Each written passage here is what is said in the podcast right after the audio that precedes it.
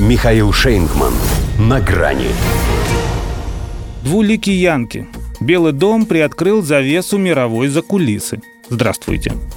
На грани. Понятно, что одно другому не мешает. Но чтобы с разницей в несколько часов, это было концентрированное выражение всего спектра американской внешней политики. Иллюстрация метода, который вполне может войти в учебный курс «Международные отношения» под названием «Двуликий Янки». Днем стало известно о том, что Белый дом одобрил продажу Тель-Авиву высокоточного оружия на 735 миллионов долларов. А ближе к вечеру пресс-секретарь Джен Псаки рассказала о применении администрации Джо Байдена к урегулированию палестино-израильского конфликта наиболее эффективного подхода. И это вовсе не устранение палестинцев в принципе. Заключается он, по ее словам, в тихой, интенсивной дипломатии и закулисных переговорах. Удивило. И не только тем, что, похоже, была готова к вопросу, в общем-то, на засыпку, о том, почему США воздерживаются от призывов к прекращению огня – Вашингтон же, как правило, в геополитике предпочитает полную громкость, а вовсе даже не шепот.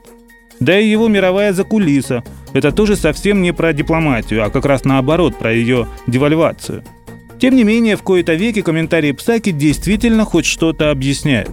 Получается, для того Штаты и подбрасывают одной из сторон конфликта летальный арсенал, чтобы никто не догадался об их благих намерениях. И резолюцию Совбеза ООН по выходу из этого кризиса они блокируют уже в третий раз. Тоже только для того, чтобы не выпячивать свои миротворческие усилия. Ведь на самом деле им огласка сейчас совсем ни к чему. Зачем всем видеть, как они юлят и извиваются? Незавидное же положение. С одной стороны Израиль, стратегический союзник со всеми вытекающими отсюда военными обязательствами перед ним – у Джо Байдена нет к нему тех же родственных чувств, что были у Дональда Трампа и его семьи. Зато в его команде есть Тони Блинкен, который при иных биографических раскладах вполне мог оказаться на земле обетованной. С другой стороны, арабский мир. Без него Белому дому тоже никак нельзя. Вот он и пытается удержаться между двух огней так, чтобы и впредь продавать масло в оба. Не исключая даже Турцию.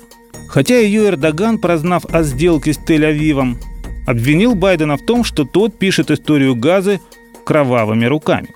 Ну, во-первых, только одной.